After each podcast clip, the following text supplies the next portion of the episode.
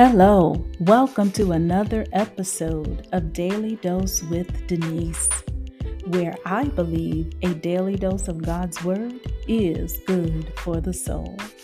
Today, let's take a look at the Father's love and His relationship with His children as shared in a parable given by Jesus in Luke chapter fifteen. Get ready, let's go.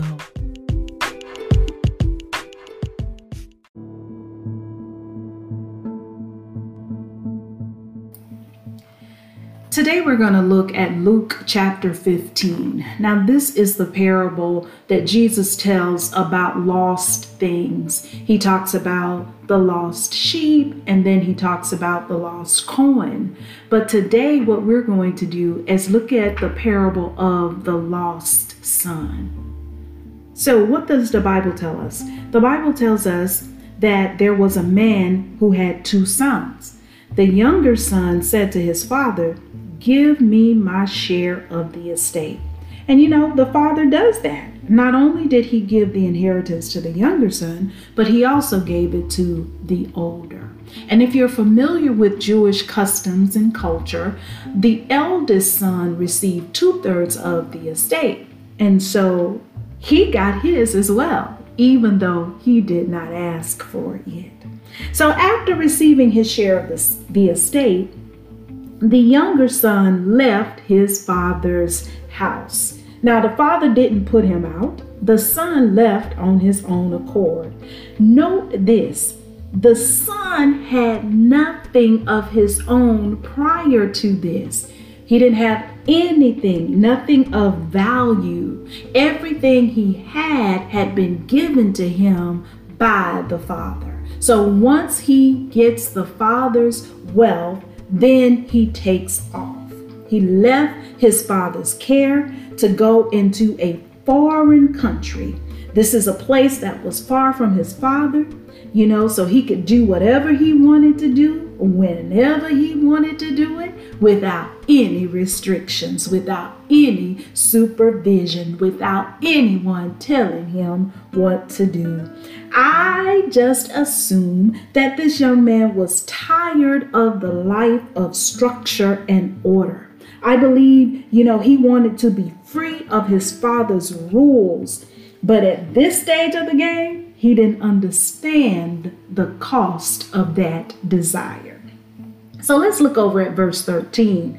Um, it says that he, you know, went to the distant country, and there in that far place, in that foreign place, he squandered his wealth, where he wasted his wealth, and he wasted it on wild living. Oh, this young man, y'all, he was having a good time. He was having a good time without considering his future. He was reckless and he was immature with the plenty that the father had given him. He had no regard. He had no mindset of his actions at the time. So, you know how life is. He is now depleted of the wealth. So the wealth is gone. He was not a good steward over his provisions. He was constantly taking away from it, but then not putting anything in. So this young man is now broke. Now, I don't know how long it took him to get to this state, but he, he you know, he's broke. He doesn't have any resources. That's bad enough. But then what happens after that is the Bible says there was a severe famine in that whole country, and he began to be in need. A famine is a shortage. It's actually an extreme scarcity or lack of food. So this young man got hungry. Not not hungry, hungry, this young man. And y'all know hunger will make you do some crazy things. Esau, remember? Esau sold his um, birthright for a pot of stew. Hunger will make you do some stuff.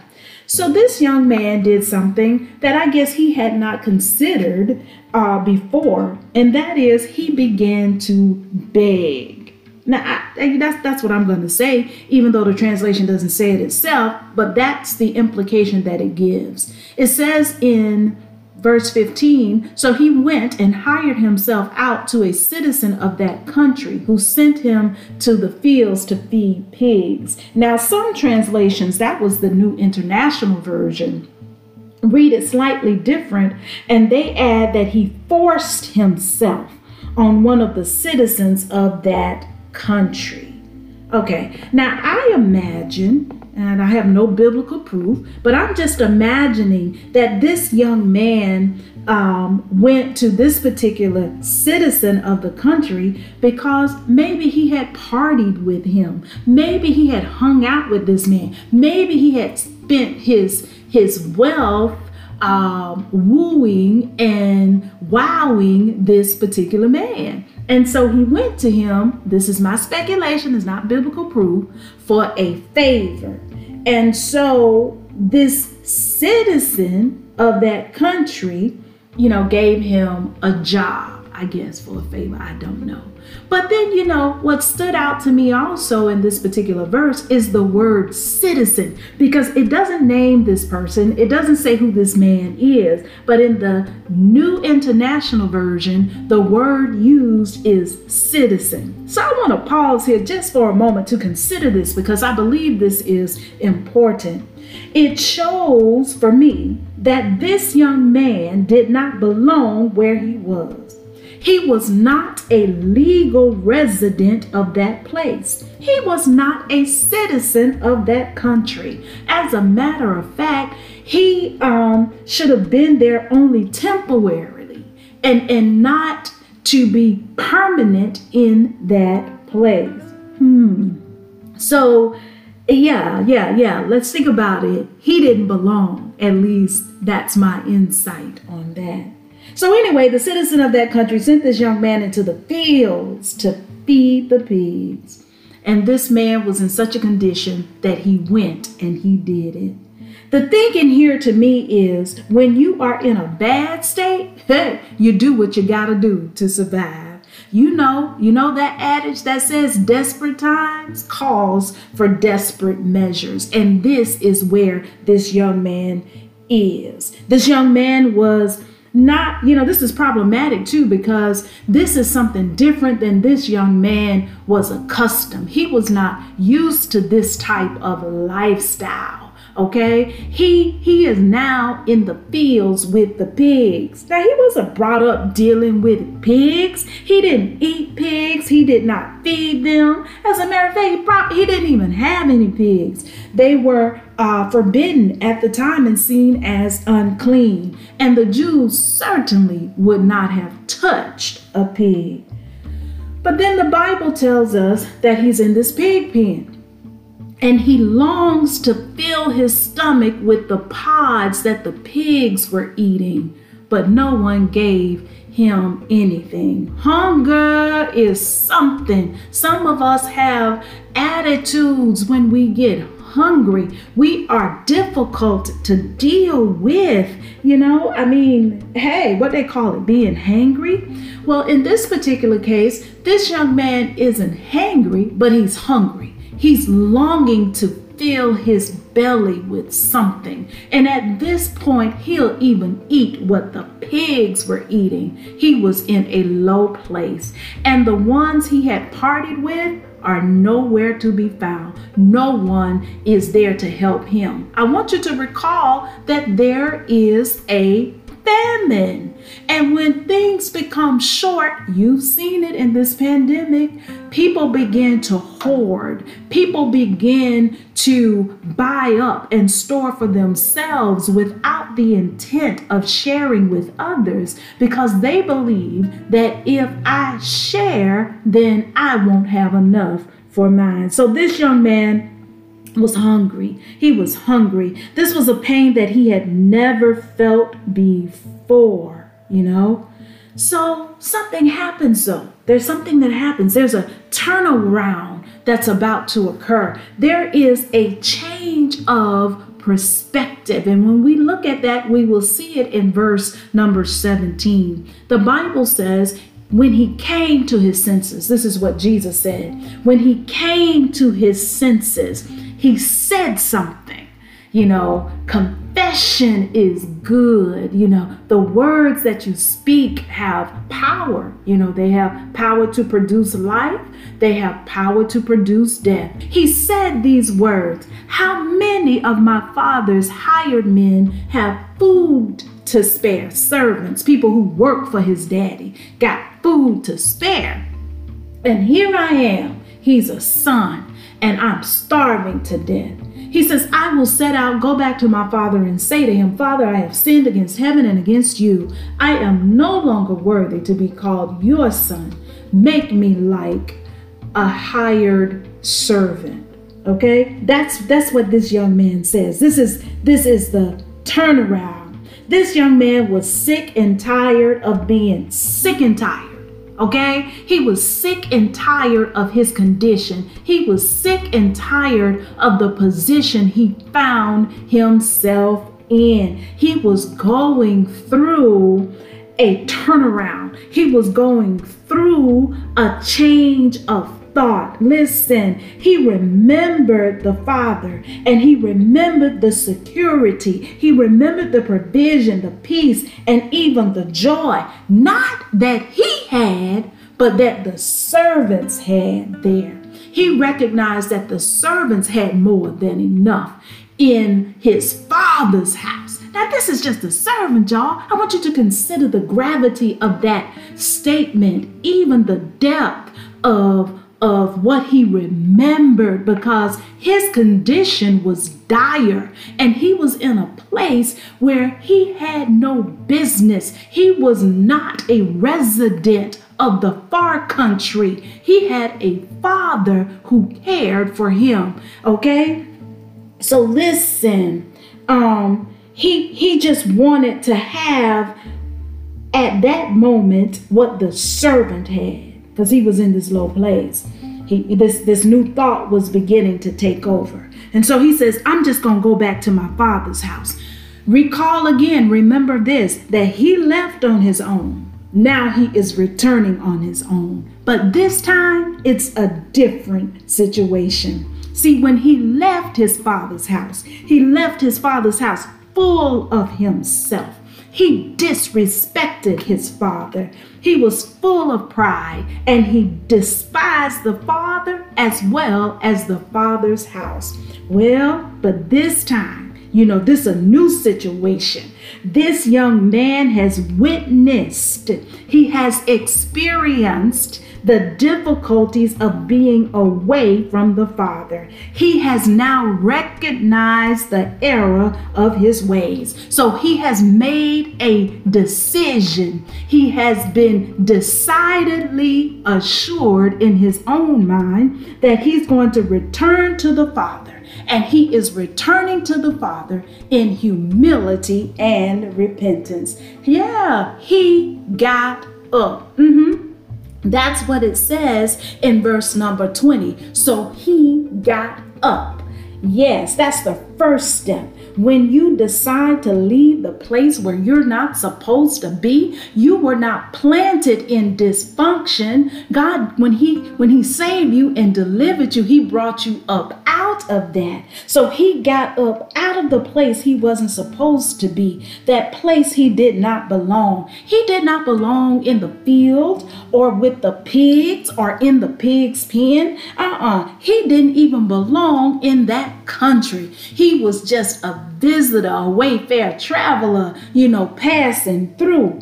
But he got there and got stuck. But he came to himself. And when he came to himself, he got up and he went back to the Father. So I'm sure this young man on his way back to the Father was rehearsing the words that he was going to say to his Father. But what he didn't know, that the Father had been looking for him. Even though this young man did the detestable thing that he did, his father constantly longed for his son to return home. Well, on this particular day, when the father is on his lookout post, looking for the son, he sees him. And, and Jesus lets us know in the parable, he sees him when he is a long way off. I want you to not read over this or hear this lightly. Notice what the word says. It's in verse number twenty. The Father saw him. Not many people see you. They look at you, but they don't see you. Well, the Father saw him. And I imagine that this young man looked very rough and rugged and dirty and weary and worn. Remember, he had just left the field. He had just left the pig's pen. And I'm sure he had a stench on him. I can imagine that this young man looked very pitiful. He looked like he had been to hell and back. You know, he had a distressing look, but the Father saw him. He looked beyond all of the faults and the flaws, and he saw his need. So the Bible says that he ran to his son. Now, this is the lost son that he ran to, the one that requested his inheritance before his father's death. And the Bible says he was, he, well, hold on, hold on, hold on. He, when he saw him, he was filled with compassion. He was not filled with anger. He wasn't filled with regret. He wasn't filled with hatred. He was filled with compassion. And compassion, compassion will make you move. So this father ran to his son, and he threw his arms around him and he kissed him.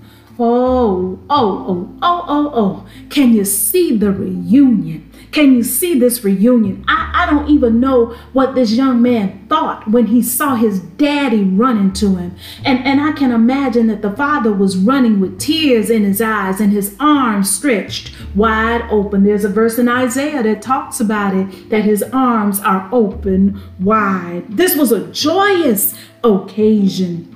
You know, the father could have held a grudge. The father could have banished him. The father could have killed him. But no, the father loved on his dirty, stinking son.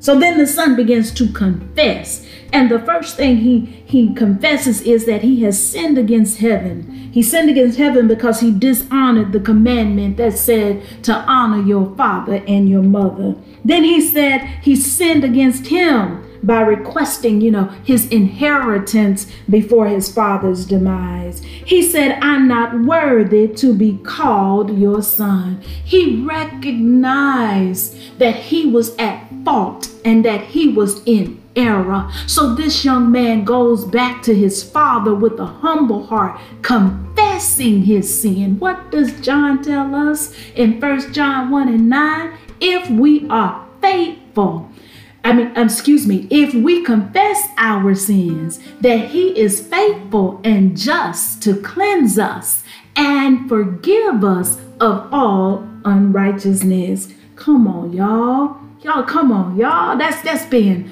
humble. That's that's being able to admit your error and your fault. Now notice, the, the, the young son said he wasn't worthy, and that's truth.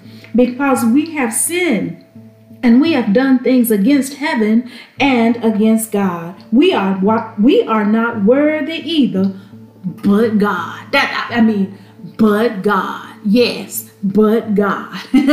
As the son is talking, the father intervenes. You know, he's heard all he needed to hear. The son does not need to complete what he has rehearsed. You know, the son uh, had in his mind that he would confess that the father make him a servant. But the father is not interested in making his son a servant. He is more interested in restoring him to his natural state, which is his son. Look at verse number twenty-two.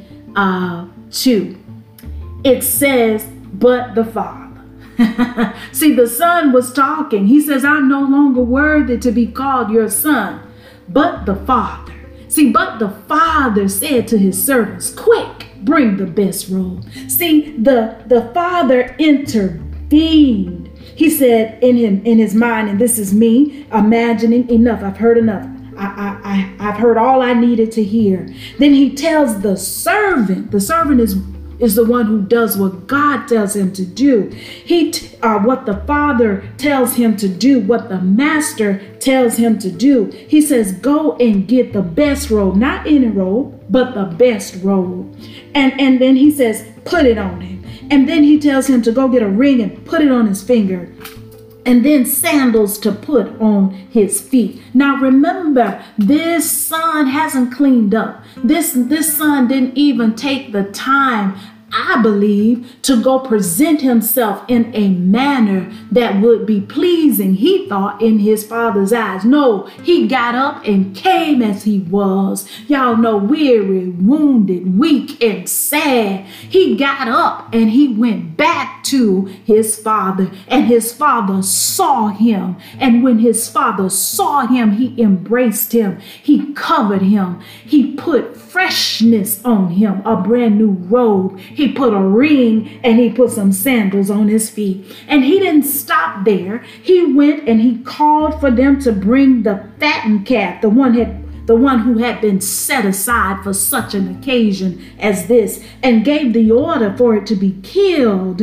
And he said, let's have a feast and let's celebrate. And he gives the reason for the celebration. This is about the father's joy that his son has returned. He said, this son of mine was dead and is alive again. He is lost. He was lost, but is found. This son was dead in transgression. He was lost in sin. But because he had a change of heart, because he had a change of mind, listen, he remembered, he repented, he returned, and he was restored. Now, I, I you know, that's some celebration. That's some celebration for us. And, and so the reason I bring this story up, there's another son in the parable, but this is not the day to talk about him. The reason I bring it up is because someone mentioned to me about once saved, always saved concept. Now, I'm not clear on it, but I know when I read this parable here given by Jesus, I see some things, and it has to do with the Father. The Father is always waiting for us to return to him. It's up to us to do it. He is one who does not hold grudges. He forgives, and he forgives readily. He's ready to embrace us even in our filth so that he can clean us up and restore us. He is God, and he is God everlasting. Even though this son, he was safe and secure initially in his father's house, he wanted something else. He wanted something outside of his father's house, but he took what the father had given him. He took the father's resources, and he went to a foreign country and wasted what the father had given him on worthlessness. We own nothing. Everything we have is given to us by Almighty God. And we too need to reconsider and reevaluate how we are using the Master's uh, resources and wealth for our benefit. Or is it for uh, uh, good living? Or is it um, being wasted on things that have no value? I'm here to tell you, the Father never sent the Son away. Yet when the Son recalled all of the goodness in the in the Father's house, he had a change of mind. The struggles, his struggles out in the world away from the Father, made him realize how much better his life was in the Father's house, where there was structure and where there was order. Now, you know, he thought he wasn't having fun or a life uh, fulfilled in the Father's house, but he had to go away for a moment to realize everything he needed, everything he could desire, everything he wanted was in the Father's house. So when he returned to the Father again, the Father embraced him and he was restored. The Father will accept you too if you come back to Him. Come back to Him in humility. Come back to Him in repentance. He's waiting. Again, He's not one who holds grudges. He doesn't keep score. He has plenty, plenty of room to love. And even though in this particular story, an inheritance had been given, you know, the Father gave the resources, but notice the Father's resources are never diminished. Oh, Father, we thank you so much for your love, your faithfulness, and your kindness. We thank you, Lord God, that even when we err, you are still waiting to receive us and accept us when we return to you, Father, in humility and repentance. Thank you so much, Father, for your love, your faithfulness, and your forgiveness. Amen. Well, that has been your Daily Dose. Have a good day.